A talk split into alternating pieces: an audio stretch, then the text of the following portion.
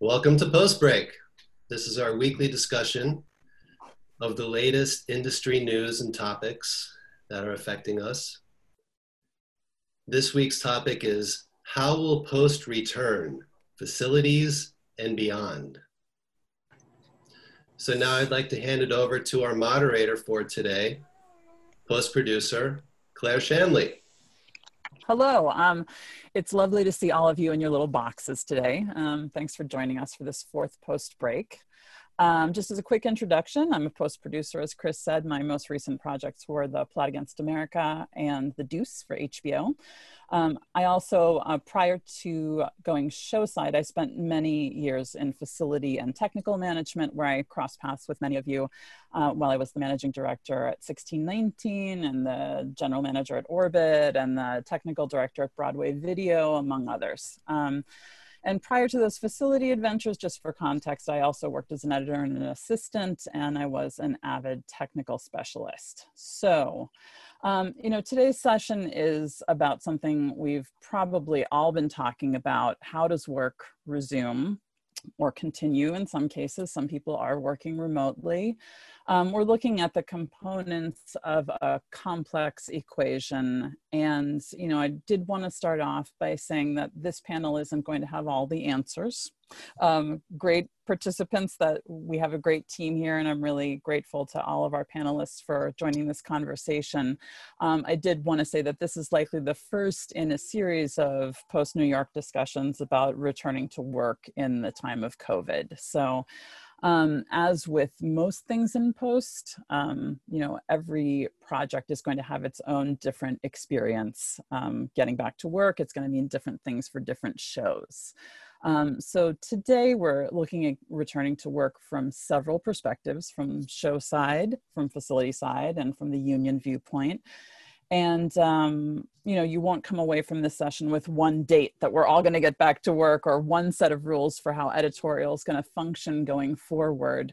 Um, this is the start of the conversation. And um, with that said we have some great perspectives here and a lot to cover. So let's get to it. Um, quick intros of our illustrious panel today.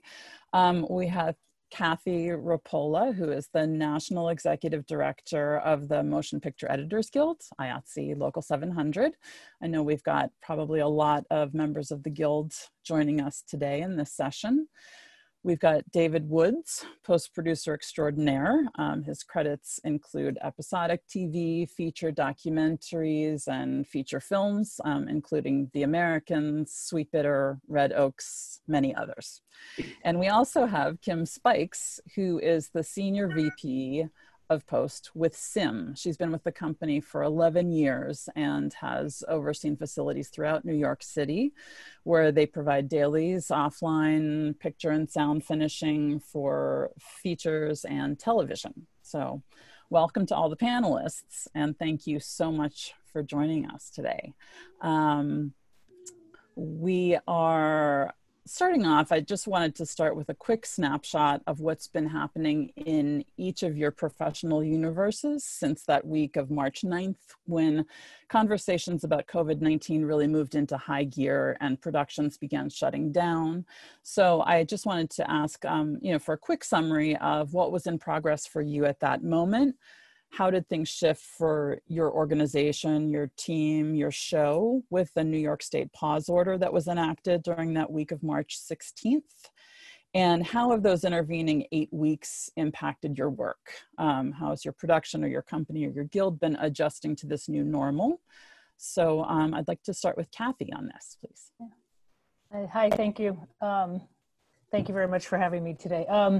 So, well, you know, obviously my take is going to be a little different than those of you who actually work directly in the post-production field, but I'll tell you, you know, that our, our union went from, you know, sort of normal stuff one day, like many of you, into this complete, just like, wow, you know, overwhelmed by, you know, what it was going to mean to our membership, how many members were going to lose their jobs, how many members could we transition to work? Who could be maintained on some kind of work at home program for some period of time? Um, immediately um, becoming sort of a, a, resource for the members in terms of navigating through unemployment. Um, we've been doing a series of, I've been doing a series of membership Zoom meetings with members to just answer questions. We've been, I've been sending out regular email blast updates of everything we know that's going on and what you should be aware of. And um, in addition to like support sort of things, um, we've also uh, been really involved in the Hollywood end of, uh, and in New York to some extent, but involved in a lot of volunteer opportunities, helping helping the communities and helping the entertainment industry people who are needing help and volunteering and mask making and all kinds of programs like that. So, so we've become, uh, I think, just a, a, resource for the members, someone hopefully that they can look to and say, you know, I don't know what to do next, and how long is this going to last? And um, it's been a constant, sort of constant uh, ways of trying to figure out how to create, continue to create a sense of community among the members, how to feel, make them feel that we're, or know that we're here for them. Um, we've, we've done a really great outreach program for our retirees and made direct contact with all 22, we're working on 2,200 of them. So lots of good things like that at the same time, obviously trying to um, you know, like everyone else, sort of predict the future, what it's going to look like, and, and right. be hopeful that someday we're going to get there. I'd like to get Kim's response now. Kim, could you let us know what's been, what was happening, what, how things shifted, and how the past eight weeks have been going? Yeah, um, definitely. We had roughly 25 projects in our pipeline um, when this happened, and things were changing so quickly. We were having conversations that seemed absurd, like moving incredibly expensive equipment in cars to people's homes, having them set them up, and then our engineers would just be on the phone. Um, and then 36 hours later, we were enacting these plans. So it was quite the pivot. Um, Dailies immediate hiatus or offline was kind of a mix of some people wanted to go on hiatus, others decided to set up remote systems. So it was coaching people through that process. Um, picture and sound finishing kept going, and we quickly got 10 artists up and running. And then in the middle of it, ESPN called and said, The Last Dance, we're not going to deliver in June. We'd like to go ahead and push that air date up, so we need you to start delivering immediately. And I was like, Fantastic. So um, in the middle of the move, we also had to start prepping for that. Um, there was no moment to catch your breath. It was pretty um, phenomenal. And I do have to say to my team, they totally rose the occasion. Everyone raised their hand and wanted to pitch in. Um, it was very inspiring, and I am, am, proud of how we and I think all the post facilities in our community just pivoted and kept going. And it's a heartfelt thank you to all of them. And right now, we're just kind of carrying on um, offsite. March 9th. That feels like 10 years ago, I think. Um, hmm. it was, I, I remember you know the feeling of man we got to come up with a we got to come up with a backup plan we got to find a way to keep this show going i'm working on a show uh, called genius it's season three it's profiling aretha franklin and it was set for a memorial day air date we hadn't quite finished shooting all our episodes yet um, and um, we were still thinking how do we make that air date in some way shape or form? So i remember thinking wow we got to pack up all this stuff and get it to people's houses. And a week later we were doing that.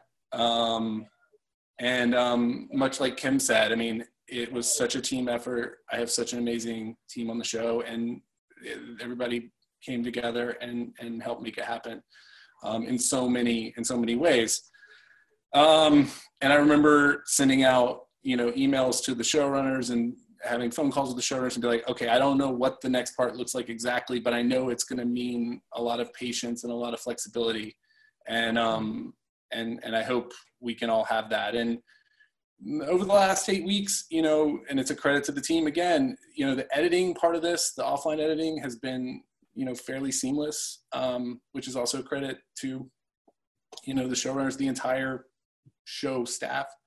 Um, that's been pretty seamless. Um, you know, we're trying to figure out how to now we're trying to figure out how to finish shows as far as we need to or or can, um, which it feels a bit like laying track as the train is moving forward. So you're hoping you can lay out enough track to so you don't hit some sort of a, of a big problem. So far, that's going pretty well. I mean, it's just it.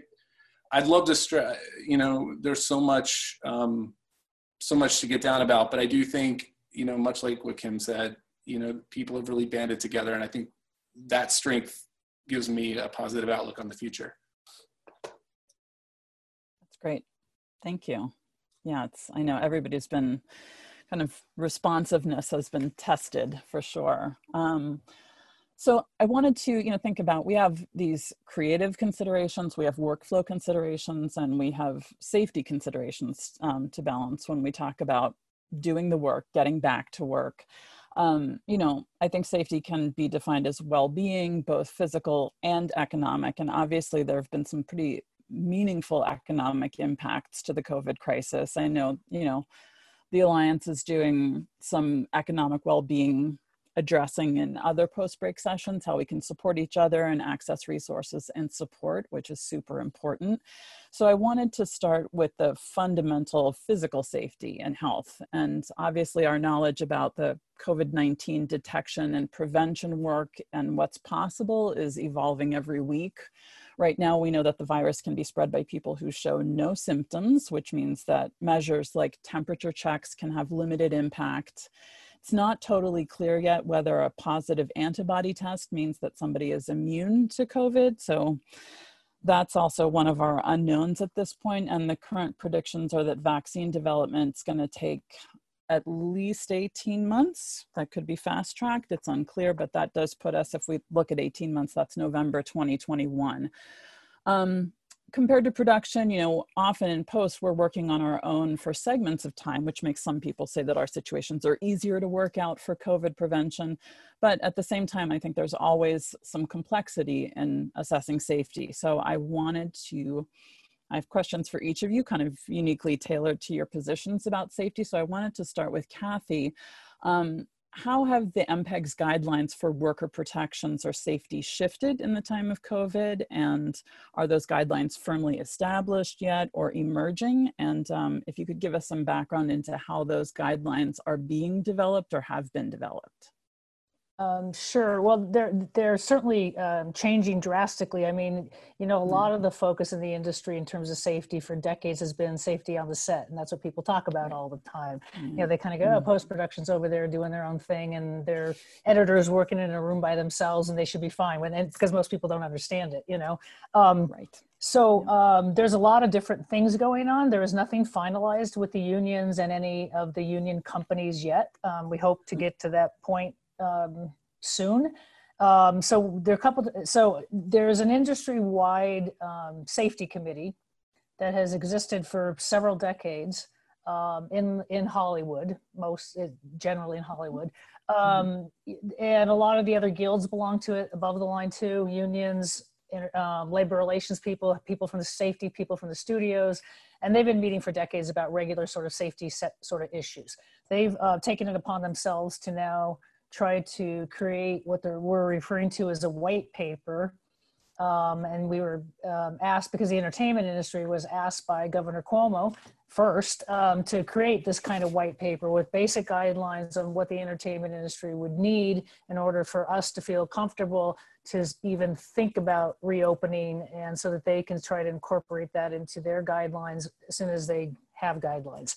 Um, that'll also be presented to um, Gavin Newsom here in California and anybody else who's going to ask for it or want it. But so um, we've divided down, and I'll be really brief because there's a lot going on with this. And this has been my biggest uh, piece of uh, what I've been spending the bulk of my time, certainly in the last two weeks, and will continue to for a while um, so they broke those uh, groups that one big committee is broken down into working groups there's one that's specific to post production um, on the management side, they hired an epidemiologist and we and Alan. Heim, our president, who was previously from New York, he, yeah, he and I put together small little working groups from representative of the various classifications we had, and we had a little Zoom conference with this doctor to educate him about post production and what um, what our jobs look like and what our work environments look like.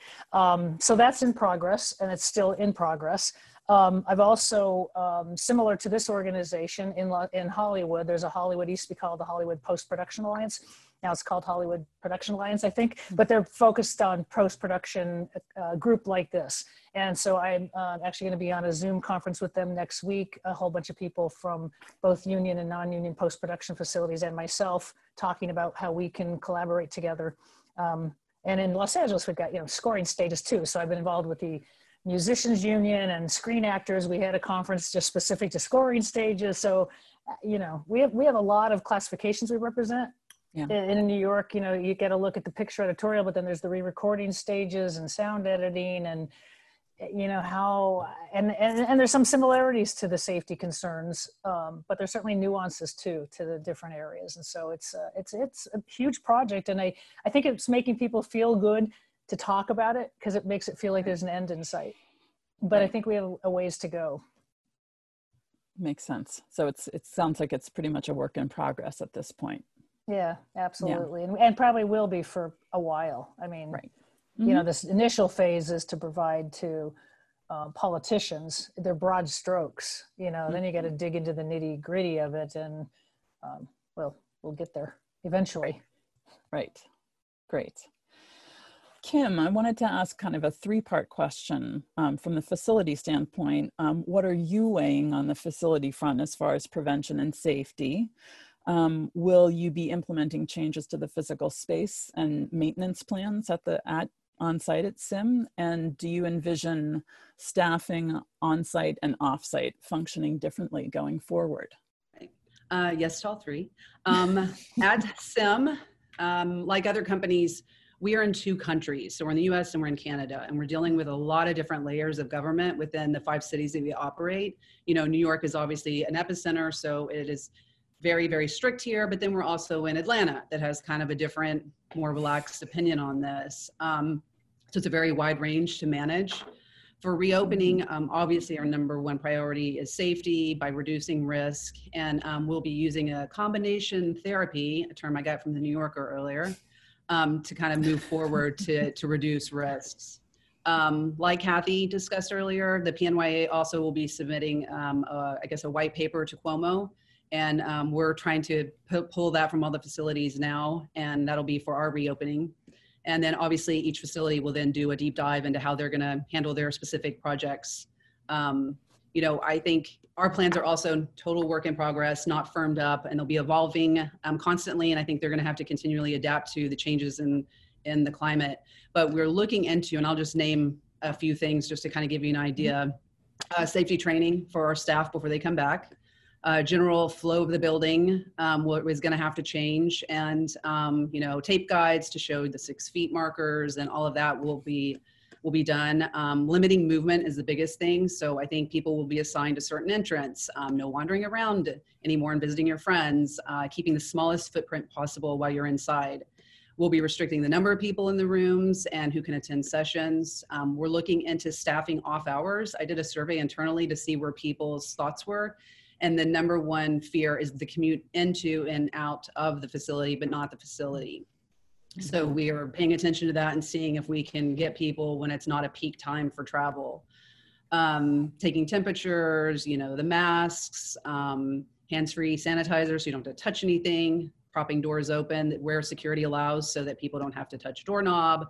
We're looking into UV lights for cleaning the equipment, especially keyboards. Um, we'll be intensifying our cleaning practices you know, using the CDC approved protocols and are continuing to work on that. Um, closing kitchens for now, as well as client services. Sorry, everybody. Um, and then looking potentially into hiring a nurse that would actually be on site at each of our locations for a little while. And um, quite a few of the SIM employees um, will continue to work from home. I mean, we're not going to bring people in unless they physically need to be in a theater with a projector or they need to be in an Atmos room.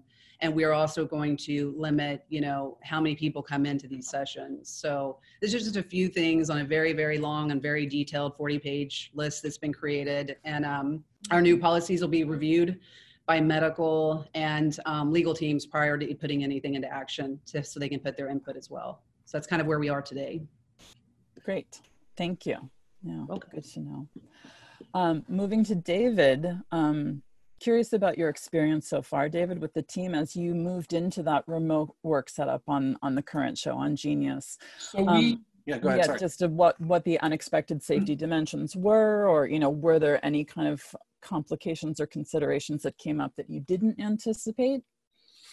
Um, I guess the number one thing I didn't anticipate from a safety standpoint is that I would be, uh, we would be building um, ADR mic kits and sending them to actors and enclosing you know you know sanitizing them before we send them and then giving them the equipment to sanitize it again you know as they're as they so desire. Um, and i didn't think i'd get to know my ups uh, uh, delivery guy so much but um, you know when we were moving out of our edit space and to into our our editors and assistant editors homes with the systems um, it really required a, a, conversation with each one of them individually. And frankly, it's the same conversation I we have with actors about ADR. You know, what are what are you comfortable with? And I guess it's two different things. When you're in your home, you're comfortable with all the space. You, you know, you're comfortable with um, where you are. So it's not that issue. It's more like how can we make this edit work in you know different people have different setups at home different space allowances at home. I mean, New York, that's a much bigger issue. You know, I lived in Los Angeles for 11 years, so I know the difference between what my apartment looked like in LA and what my apartment looked like in New York. And, um, and that's a challenge. So, you know, it, it wasn't an easy thing for the editors and assistant editors to figure out how to do that and how to do it, you know, if, if, if they're young children that, that you know, at home or, or other considerations like that. So, it was really a case by case situation of talking through what would work for each person and and making it work. Um, so there's a lot of conversations like that, you know, um, and I have a feeling we're going to be having those conversations for a long time. So I I think you get used to them as you have them more, which is good. Um, and and you just have to be a little creative, and I'll come back to it, flexible and and and you know just compassionate, you know. Um, right and and patient. Right. And for the most part, people are. Yeah, yeah. I mean, in post, I feel like we're generally pretty good at work workarounds, right? we come up with solutions and we uh, we work through things. So that's interesting to hear people's experiences about that so far.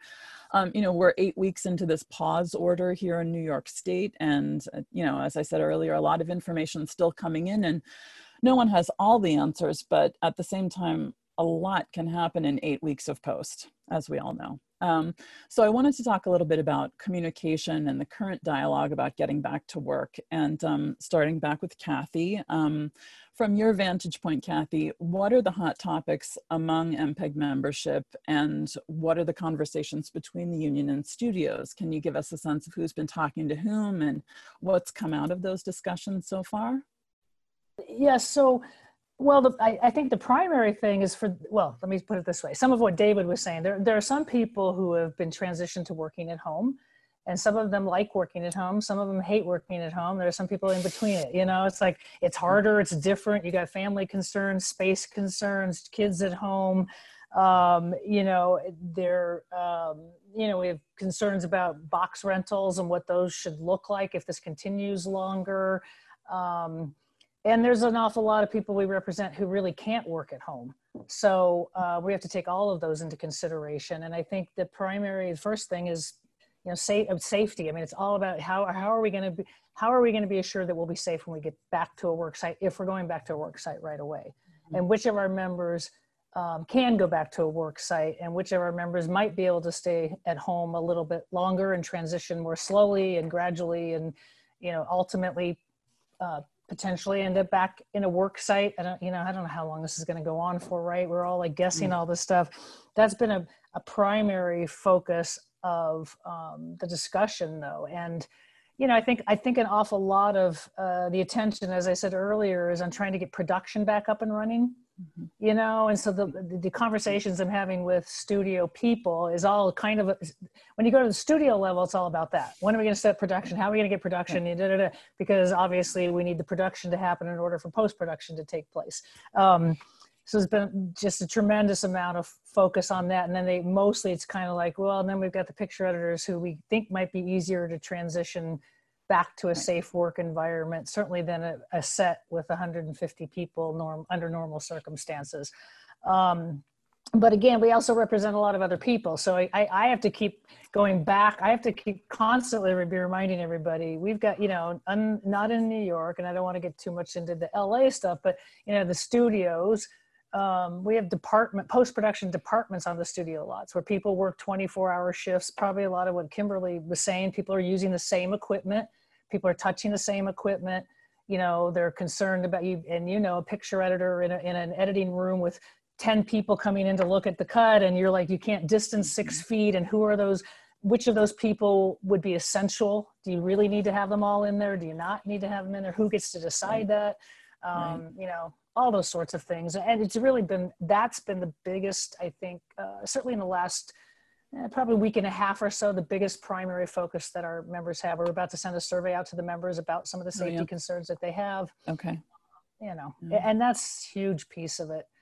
I, I think once and once there's you know we're still under stay-at-home orders in california and new york so we don't even know you know how soon that might lift and i know the challenges in new york um, i think it was kimberly who said it too um, getting to the work site you know that's a huge concern for our new york people. It's like they're not as worried and i think david said they're not as or some one of you said i apologize they're not as worried about get, being at the work site as they are in getting to the work site which is different in la because people get in their cars drive to the work Right. site and now they're worried about the work site. So i'm trying to balance sort of both all of those concerns. Um, but that's that's the biggest piece of it. And then you know the when's it going to happen how soon are we going to get back and that's all a guess or Right.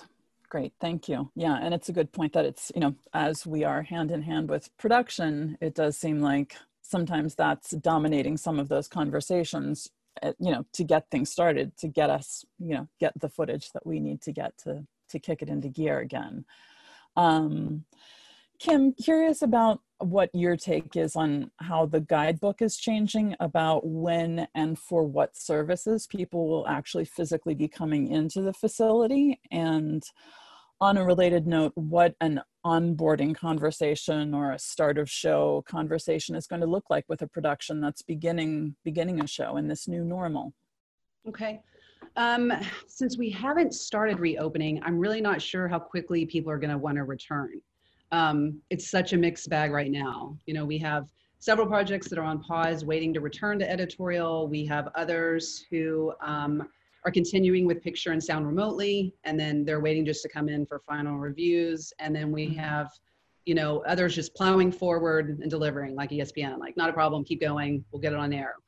Um, and I'm going to assume that clients will be limiting the staff um, on their end who will be coming in. Um, so I think it's going to be kind of essentials only for a long time. And for us, that's great. It's like the colorist can come in the building, go to the room, then leave the building and not have tons of people, you know, walking around. So in the long run, I think, you know, some people may bypass editorial in-house. Um, for a while, we have a lot of avids that are you know, in people's apartments right now. I know it's not ideal, and I'm sure they're kind of screaming. They have kids climbing all over them, and electrical issues, and you know, you don't have a tech there, and the collaborative nature of our industry is changing now. And it's like, how do you do that um, when you're not in person?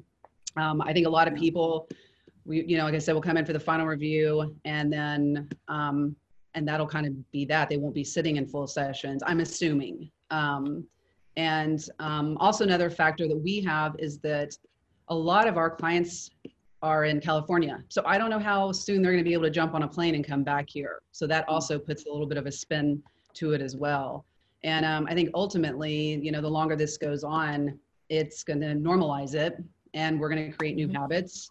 And obviously, sound stages and theaters are a necessity, but there is portions that can be done offsite. And um, I think that it'll just time will kind of tell the comfort level of people.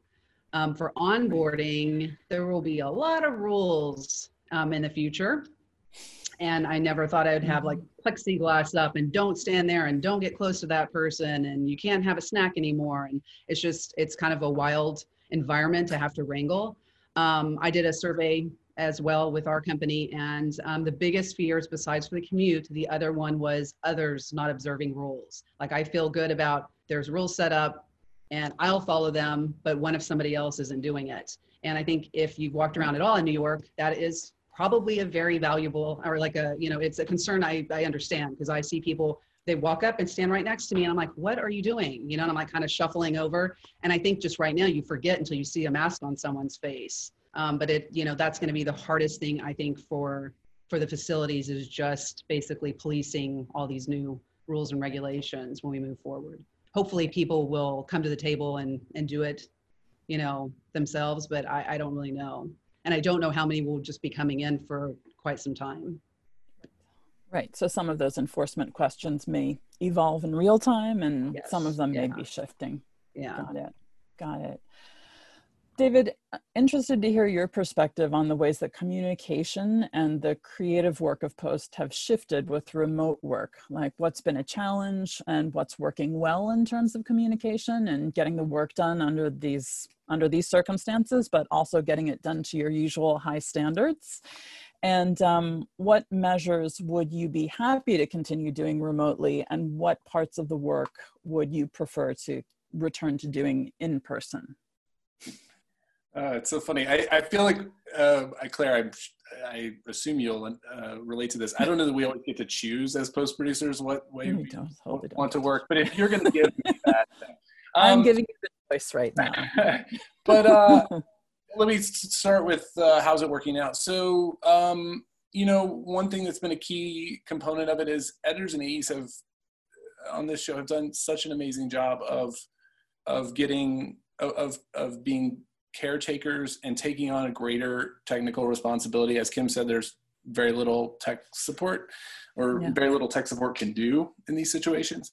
And they've done such a great job and you know with content security we have pretty stringent content security so we you know we do a lot of work through evercast and we have to run it off separate computers so we're air gapped mm-hmm. on the avid system so there's a lot of us i'm sorry if i'm getting way too technical but there's a lot of aspera faspexes that go back and forth and i'm just i'm amazed at how they can keep all the projects and media straight it's it's it's an astounding feat um, working this way um, I certainly would like to not continue that. And I know, you know, many facilities are developing better ways or different slash better ways to for shared work, shared shared projects on Avid to work. There's a couple different ways to do it that relate to the cloud. Um, that that we've we've been test we've I feel like we've tested everything. I feel like half my I should have answered this in the first question. I feel like half my job has become like technical research and development person, testing out every possible thing because I feel like it's my job to do it to make sure that the show and the team has the best tools to possibly work with. The showrunner and and directors on the show have really adapted. Uh, other EPs have adapted really well. I mean, we've always done some amount of remote editing for years. I mean, directors have done their director's cuts over, it started, you know, over like over Skype, and then it's kind of developed over the years into lots of different technologies that different networks and studios prefer using. And, and so I think we've been building up to it. And now, you know, I immediately knew, well, we're going to have a bunch of Evercast rooms now. And, and, and, um, and, and it's worked pretty well. And I think to be i think a lot of showrunners especially ones that want to spend time on set and if set's not in the same city as post are going to want to continue to use these tools. And now they you know have had to rely on them. So now i think they're more likely to want to use them which then Mhm. that does create a disconnect. You know if you have showrunner connecting with editor and editor would have been in an editing room but now they're working with the people who are the creative decision makers in a virtual place then it does start to reduce the need for you know the that that room that the facility is is providing and to edit or wherever you find to edit in new york. Um, and um, and so i do wonder what my guess is some of this is going to be lasting and uh, which parts of it's a bit of a crapshoot. Um, but yeah and i and i know it'll it'll depend on showrunner preference and the crew that they're hiring and to what extent they you know will be attuned to what that crew member wants to do it Mhm. it, it could get really interesting um and but i think hopefully at the end of the day it's all going to service the shows and the movies because you know hopefully these are happier creative people and and they're able to connect and communicate in these ways. I do miss not seeing a big monitor. We, we send a lot of files that are higher res to each other that are that are of course watermarked and secured but so we can actually see things so that you know it's just not enough to see it in a laptop screen you know? So that's the other hmm. hurdle that i feel like we have to work on. Right, right. Just some of that technology, and yeah, Did I and answer think the is- question? I think so. I mean, I think you I think you deflected some skillfully, as as is uh, a as is a producer's job in some ways. Um, but you did allude to something that I wanted to kind of pick up on and, and maybe loop Cathy into this conversation, which is just the way that um, assistant editors and to some degree editors um, roles have changed a bit or their responsibilities have changed and um, you know you mentioned the technical support and the kind of troubleshooting aspects of that are there other areas where you have seen um, editors and assistants responsibilities changing um, in the scope their scope or their responsibility set changing due to remote work? Well um, i think it's emphasized some of the um, changes that were already occurring. I mean, we've we spent a great deal of time about the inability in a cutting room for editors to mentor assistant editors. There's no time to do it. Everybody's crazy all the time. Not like the good old days where you could actually spend time reviewing a cut with them and you know give feedback and let them try editing something. And you know the job mm-hmm. of the sort of in New York editing room assistant or apprentice editor in LA can just kind of vanished and and um, you know, we were actually in discussions with the studios uh, to try and reinvent that wheelhouse, the apprentice sort of way to move somebody in and up through the ranks when all this happens. So, um, you know, I, I think the um, disassociation of uh, the, the non-collaboration has just gotten a little bit worse by the working at home. Mm-hmm. And I don't know they try to feel like a team still and try to do it and they're zooming with each other occasionally but i think the dis- the physical distancing is creating um, some concern um, about how how they'll when they i think that's one piece that's missing a lot in the work from home environments um, and i think that need you know we're we're social beings right? We like we kind of like to be together a lot of the time even though you know to different levels for different people but um, i think the dependency on each other is something that people love in this industry and the collaboration and the need to connect. And i think we're going to have to go back i think we're just going to have to go back to a lot of that because it's just our nature to to do all of that you know? Um, so it's change you know it's it's going to change. It depends on how long this lasts again right? If we if we can get back in there quickly and back to work, I think that some of what's happened will sort of be more quickly forgotten and we'll move more of it back mm-hmm. to the normal trend. And if it goes on longer and longer, um, as somebody said earlier, I think people are going to get more invested in the way we're doing it. And then how, how are we going to go backwards? I, you know, maybe it's going backwards isn't great. Maybe we need to go forwards in a, in a new way. Um, but we're some, certainly something we're going to think about and continue to try to, you know, wrap our heads around and make sure that we have, are engaged in those conversations because um, mm-hmm. I think we all need to be, you know.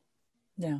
Yeah, yeah, agree. And it's it's an interesting challenge because I think, you know, and David mentioned this is there are some showrunners I've worked with who who in in the past who would have loved to have had more evercast going on and to have a sense of like all right i'll you know i'm going to go to the cottage in maine i'll see you guys in a couple months you know that right. that sort of thing and sure. you know but at the same time that was with the editorial team all being as a cohesive unit and in one place yes.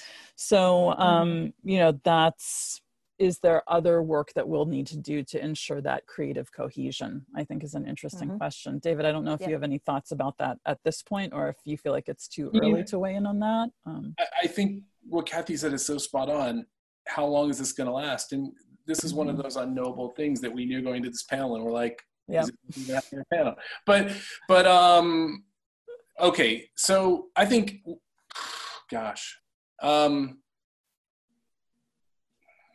it, I, ha- I, it seems hard to imagine us being able to go back to the way things were before there's a vaccine, right? So that means we're probably doing this for a year more. I hope there's a way to get production restarted in a meaningful way. So does that mean we're at least a year like this? Uh, you know, and and who knows what we're getting from production. Um, but I right. would man, my hope, uh, you know, one of the things I have been planning for on my current show is that, and this might be a little pie in the sky, but I don't, I, I will hold on to pie in the sky until somebody, until it's obvious it's not possible.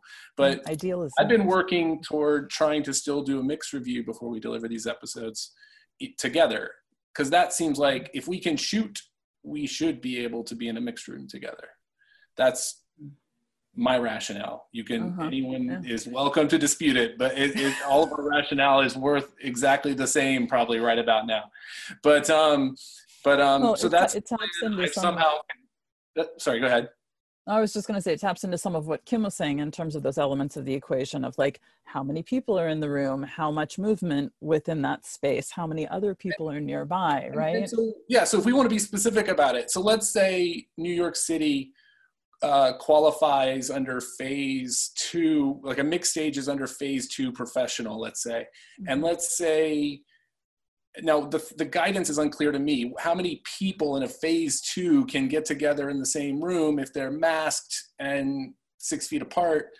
You know, these are the questions I don't think we know the answer to yet. If somebody does, I'd happy to know. Um, um, but you know, if we have to go remote with mixing, we go remote with mixing. But this is my little way of trying to preserve one last piece, which happens to be the last piece on a TV show where everybody's gathered together to say, "Here's our episode. Here's what it looks like. Here's what it sounds like. Are we ready to go? You know, is this Mhm. is are we all proud of this? Are we all happy with this?" And so that's my one little way of trying to preserve something. But yeah, it seems like in terms of going back into edit rooms, even I can't. I imagine the the the plan Kim is working on. It it probably resembles remote work, just in the same building. You know, you Mm. you can't really go into each other's space. So you're all going to a building. You file into your separate rooms, and you get on the internet together. So if that's the case, I guess it solves the space problem for people, or the or the um, you know my children and my dog and my cat and all of that problem. They're never problems. They're the reason we live. But anyway, They're great. but but you get what I mean. So so who's gonna who's gonna choose that, and what in my case, what studio would pay for that? And most of the ones, sadly, I work with probably wouldn't. Um, to be frank. no it's it's it's a it's a challenge i think it's you know and and i think it it's to some of what you're speaking to is that sense of like what is what's our milestone right when do we come together and sort of say all right we're we're signing off and the ship is sailing here's this episode um, and i think that ties into the other question i had potentially for you and also for kim which is just in this um, in this new world where you might not walk into the door until you're in finishing if even then um, how will facilities be distinguishing themselves in this new world? What are the ways that we're going to have a feel for um, what we're going to a certain facility for? So, you know, I had a colleague tell me this week. Um, she said that we're no longer post facilities; that we are going to now be post facilitators. And um, I think that was really spot on. You know, we're continuing to create new and better workflows for home. Our capex budget has been reallocated for people at home. Um, to Dave's point earlier, you know, we're looking at all kinds of collaborative um, software, Frame.io, Evercast. We're using all kinds of different combinations of it um, based on what the project needs are. And, you know, there's bandwidth issues in people's apartments. I get it's not the fastest um, way to do work, and um, and it's definitely a lot slower. But you know, we're def- we're moving forward. Um, we're going to continue to develop internal software solutions to bridge the gaps. We have several in the works, um, which are now taking a hot priority. And um, I think ultimately we have to adapt. We have to change based on everyone's needs. There's no choice. So we are going to continue to put a lot of effort into figuring out how to make this as um, quick and seamless as possible until until we get back into the facilities um, with everyone if that if that happens sooner or later You're also facilitating for the talented people that uh, are, are your employees. So you know you're still getting just because it's still about who is your colorist, who is your sound editor, who i- who are your mixers. It's still it's still about the team. How you're connecting with them has changed. Um, so so I guess you're selling the connection and your team that you're helping to assemble and facilitate work for.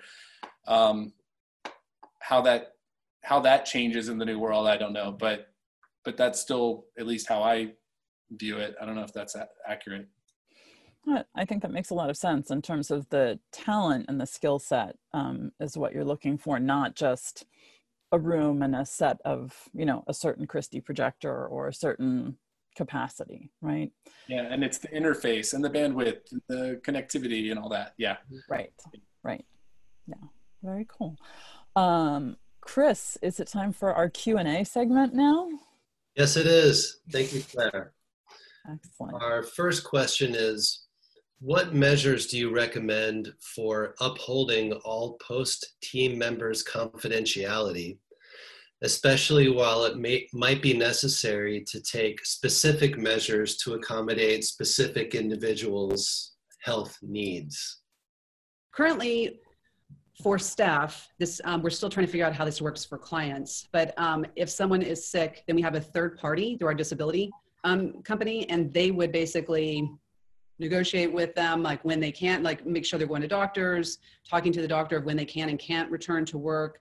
And all we know is this person does not feel well, and then we get um, a notification from this third party of like they will be coming to work on X day and other than that, I will never know if you did or didn't have anything. It's completely private. Um, I do not know exactly how that's going to work on the client side, to be honest. We're still mm-hmm. trying to figure that out. Yes, I, I, think this is going to be one of the really big challenges. Um, and, and, we've talked about this on this industry safety committee that I mentioned. Um, you know, there's HIPAA laws, first of all, right? Mm-hmm. Somebody gets sick on a production, you have to notify the whole crew that somebody might have been exposed to it. And you know suddenly one per one you're not identifying them but one day they're not there. Everybody's going to know who it is and how right. they're going to treat that. And then what if the person comes back and no one wants to work in there near them even though they've been cleared? I mean that's a big huge challenge i think and, and certainly in the community in, in the production end where you have tons and tons of people. But but it's also true in the smaller groups of editorial re-recording stages all that stuff. I think this that's going to be a huge challenge for employers um, yeah big i think. Yeah, definitely. So kind of an on an ongoing discussion.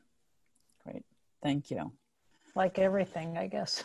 Right. Right, right. i mean i think it's it's it's also like it's a we're in the proving ground in this moment in some ways. And i think it's also about understanding these are these are the hot topics. And it's also interesting to see the questions that are coming in that are mirroring the conversations that you're already having both kim in terms of like employees and then also in terms of um, production crew. So definitely. Chris, should we take another one? Yeah, what um what notes, if any, have have people been getting about the the new shape of production, the kind of the post-COVID shape of production in New York? Do we think there will be more docs? Or will those be easier to do, or more VFX heavy things because that can be done remotely? Or the use of uh, things like virtual sets? I don't particularly know, um, haven't had a firsthand conversation about this, mm-hmm. but I mm-hmm. do know that um, Andrew Bly, we were talking the other day, and he said they're getting a lot of phone calls for like virtual sets, and and um, so it, you know, they're the VFX teams are already getting these phone calls. Mm-hmm. So I can see that being huge in the future. We've had sort of the same conversations. Those those of our members who are visual effects editors are like, there's going to be more work for visual effects editors if they keep shooting um, remotely like this. But it, but in the animation world, I'll tell you, I mean, in Los Angeles, all of our members who work in animation and who work as animators for the Animation Guild, they've all they're all still working. They all transitioned to home features and mm-hmm. television. Everybody, and that was a lot more seamless. Um, then although some of the same considerations whether they want to keep working at home or not and what that looks like for them. But um, they're still working now which is great because a lot of other people are not you know? Right. So maybe it will pick up in maybe it will pick up in the new york area some of the animation. Yeah and i know that SMPTE had a session just today about virtual you know vfx in camera vfx and and virtual sets. Um some VFX folks I talk to are like, you know, this is not the be all end all. This does not solve every problem. And, uh, you know, so it's, I think it's going to be always about finding that happy medium of like, how do we, you know, how do we utilize these tools? How do we adapt? You know, what can we do with that? It, it seems like an obvious statement that VFX is going to play a bigger role. But I, the thing I've been saying to my product, the production folks on this show is get us into these conversations sooner when, when it does seem like we're ramping up because uh, you know, it's going to be so, it, you know, to state the obvious, it's going to be tricky trying to figure out how to uh, create certain things um, on screen right now. And and i think it's really hard i feel like i wish we could answer these questions better but these are the questions that no one can answer right now. I mean um I wanted to call this session the foggy crystal ball. yeah, I mean, but but I'll tell you the reason. You know, Claire and I we, we talked about it. I mean, the reason I I thought the best reason to do this panel was that hopefully it would provoke more thoughts from the whole community because I think it's going to take everybody. You know, one of the things Cathy Cathy said at the outset is it's a it's a slow process to to um, you know figure out what the what the procedures will be, how what are the safety guidelines going to be. Um, and and and they're likely to change so quickly as we learn more about this virus. So I think it's going to be a real test. How much of a community are we? How much of a community can mm. we be?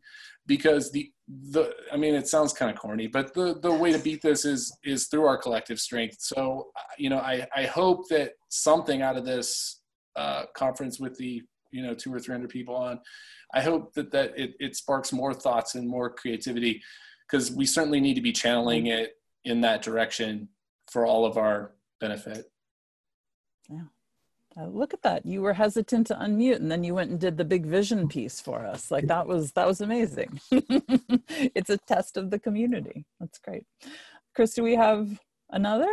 Yeah, I feel bad asking such difficult questions, but um, with we'll the like, sure with, with the likelihood of more posts being done remotely, will some of the more junior positions be deemed unnecessary, like uh, second AEs, apprentice editors, or post PAs?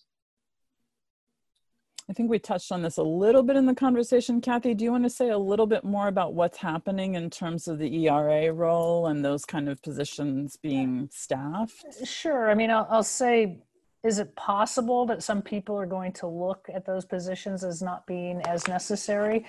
Probably. Mm-hmm. Um, I think that we as a community need to make sure we advocate that those positions absolutely are necessary. I mean, where are you going to get the next editors from if we don't have assistant editors who are involved in this process?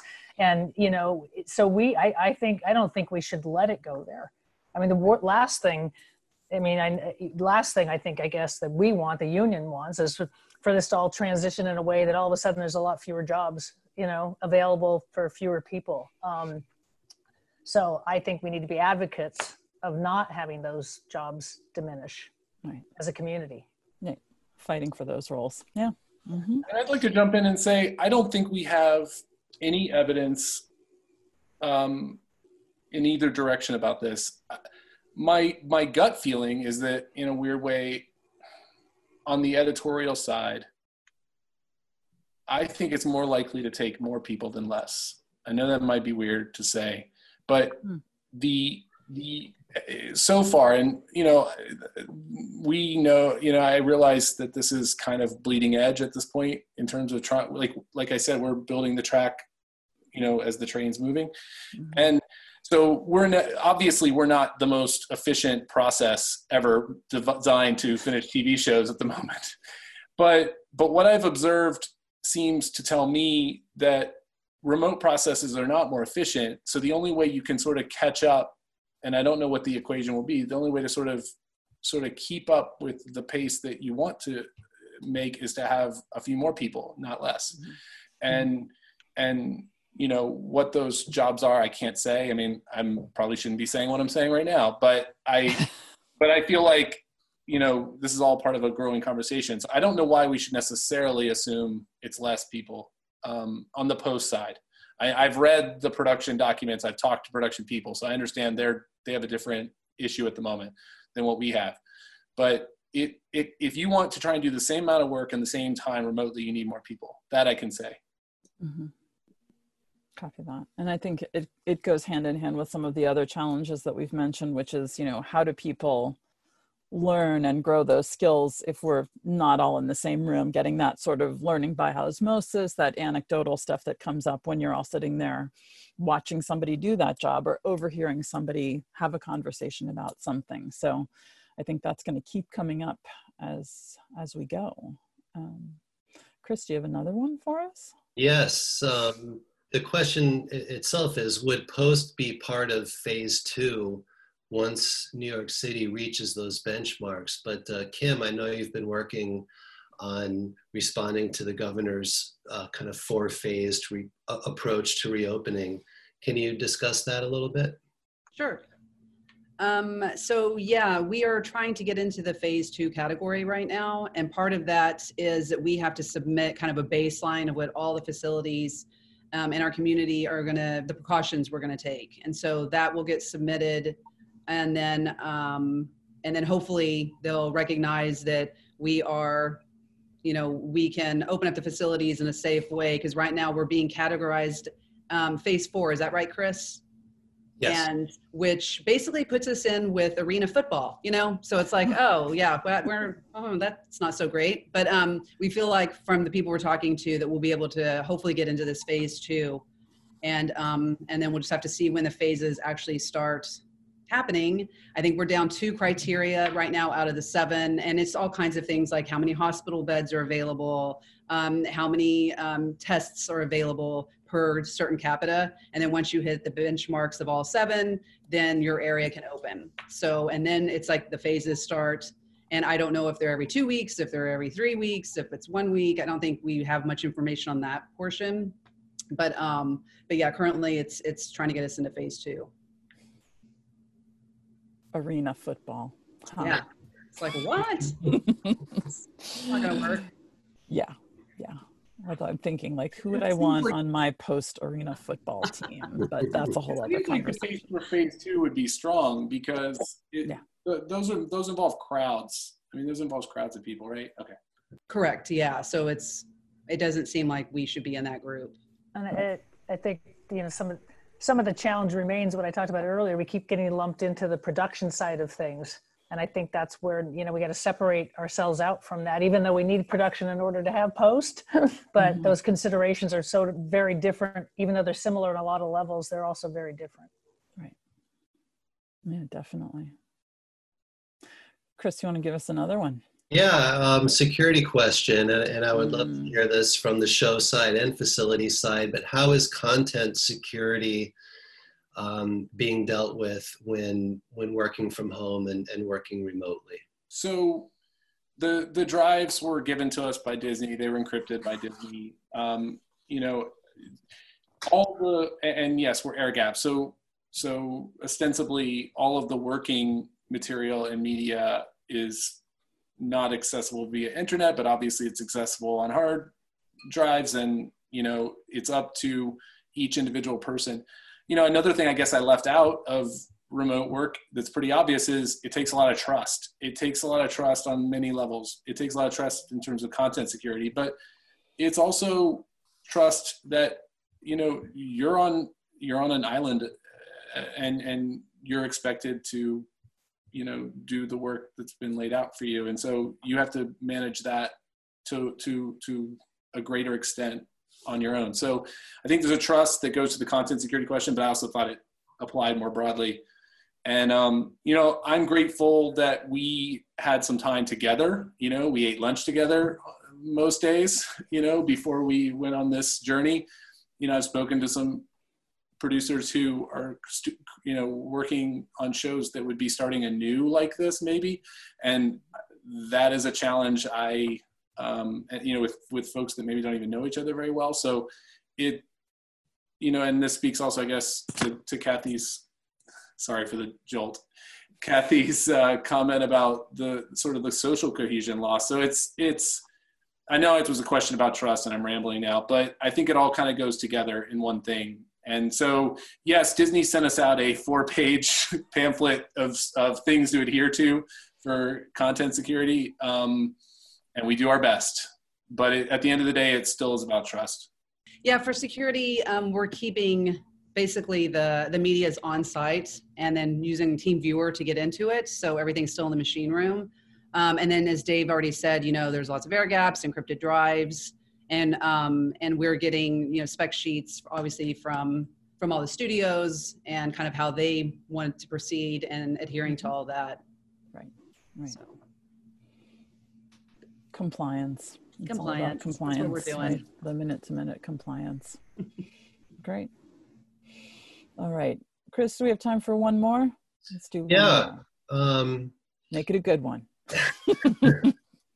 I think this would be um, more for uh, Cathy. What happens, I'm presuming, what happens to our healthcare when nobody has any banked hours or income? Um, yeah, you know, I mean, we in, in, all the talk of getting back to work and what's it going to look like and safety protocols and all that, you know, I, I, I sometimes have to stop and remind ourselves there's an awful lot of people right now that are unemployed, who aren't being paid at all, who aren't working, who are worried and scared, not just for their own financial livelihoods um, and their families, but yeah, health insurance. I mean, it's it's you know the longer this goes on, the more and more people who will fall out of coverage potentially. Um, the MPI plans have been sort of incrementally making some uh, crediting some number of hours so that people can stay on uh, longer than they would have. Um, and they're doing it's complicated system. I don't want to. Get It'll take too long to explain it all. But you kind of it, kind of it has like rotating months and a certain amount of hours you need during the qualifying periods. And so mm. every month there's a new cutoff date. And so what what they did is look at the people whose cutoff dates were in April and credited some number of hours if you had hours. Now we're going to look at the cutoff date that's coming up in just another, I think, week and a half, um, and look at that group of people. And then we'll probably do it in June. But the longer this lasts and the more people that have to have hours credited, the more money that costs. And then it potentially puts the health plan into a, you know, mm-hmm. situation where we have to spend an awful lot of our capital in the next negotiations, which will be early next year, um, surrounding shoring up those those funds again. And so it, yeah. it it's it's tough. I mean, I know there's some legislation uh, they're trying to pass that will give people um, extended COBRA, but you still have to pay for it, you know. And so it, it's a prime, it's a big, huge thing that we're really, really, really concerned about, and we're doing everything we possibly can, but it's, it's we're doing it in steps until we see how far you know to try to i mean the whole goal is to take people who are already active in the plans and not let them lose coverage as a result of this whole pandemic. Um, but it's there's a lot of variables to it. I don't know if anyone listened to the adam schiff um, gabrielle Carteris, um, matt loeb town hall but i heard adam schiff talking about the uh, paycheck protection, which I heard him talking about, which made a lot of sense in terms of trying to um, maintain people's income and do it through the mechanism that feeds into, uh, you know, the healthcare hours. But I feel like, and and, I, and albeit I'm in a bubble, I'm in such a bubble, but I haven't heard that in the national discourse at all. And it made me wonder is this part of and i don't know if anybody knows the answer to this but is this part of what's being potentially being taken up by the senate? I last heard that mitch mcconnell was planning to take it up after memorial day. I'll shut up i i have not heard anything specific about that. I was I I know what you're referring to, David, in terms of the the Adam Schiff mention of it. Cathy, do you have any visibility on that? No, only that you know, without getting into a political conversation, you know what um, sort of what Mitch the McConnell, what the Congress and what Senate wants to do are often two different things. Um, so there's a lot of worker protections built into the legislation that's going through uh, Congress right now, but you know we don't expect that it will come out of the Senate in the same way. Um, and part of it included some language that uh, David was referencing um, right. that Adam Schiff was talking about. Um, mm-hmm. Yeah, it, it's it's it's a challenge, though. You know, I mean, obviously, that's uh, you're, you're trying to. I think the notion was keep people on payroll and, and give incentives to the employers to keep them on payroll so that people can keep their health yes. coverage. Yeah. Um, but you know, there's not it's just not enough money to go around for everybody that's going to need it and there's not the political will of a lot of people to give it to the people who need it the most and it's um, I, I, think that it's kind of that part of it's very kind of scary to think about really and, and again it's all in the mm-hmm. length of time this goes on and i don't want to end this in a you know down note um, but mm-hmm. you know just want us to be mindful we want everybody to go back yeah. to work we want them to be safe when they go back to work we want it to happen right. fast and i hope it will but man there's some things we that are uh, problematic and will continue to get worse, I think, the longer this goes on. And we need to keep these kind of dialogues, I think, are helpful because I Right. certainly, I appreciate being on this today because I've, I've actually learned some things, um, which is good. I appreciate it. Oh, that's great. I, well, I think, I mean, it's your point to to try to wrap this on an upbeat note. It it it also is that we have some impact in this, and that we are voters. Everybody. Um, so, and I think you know Kim has been doing advocacy work in terms on the state level in terms of the reopening. Um, let's keep in contact about this because obviously this is a conversation in evolution. This is the first of what I'm sure will be many different conversations about getting post um, back up and running in New York and nationally for that matter. And, um, and we'll continue the conversations on the Slack channels as well. So, um, with that, I would like to thank my amazing panelists, Kimberly, David, Cathy. Thank you so much for joining us. Thank you, Post New York Alliance. Thank you, Education Committee. Um, thanks, Chris, for your um, NPR voice and presence. And um, yes, and so our next, I should say something about the next post break, right? Which is um, next Thursday at four o'clock. And and I don't know what it's it's about, so I'm going to leave it to to Mr. NPR. Yes, it will. Yeah. next next Thursday's post break will be a roundtable with post production supervisors and, and post producers. Excellent. Great. All right. Thanks, everybody. And we will keep the conversation going. Everybody take care, be well, be safe, wear a mask, be nice.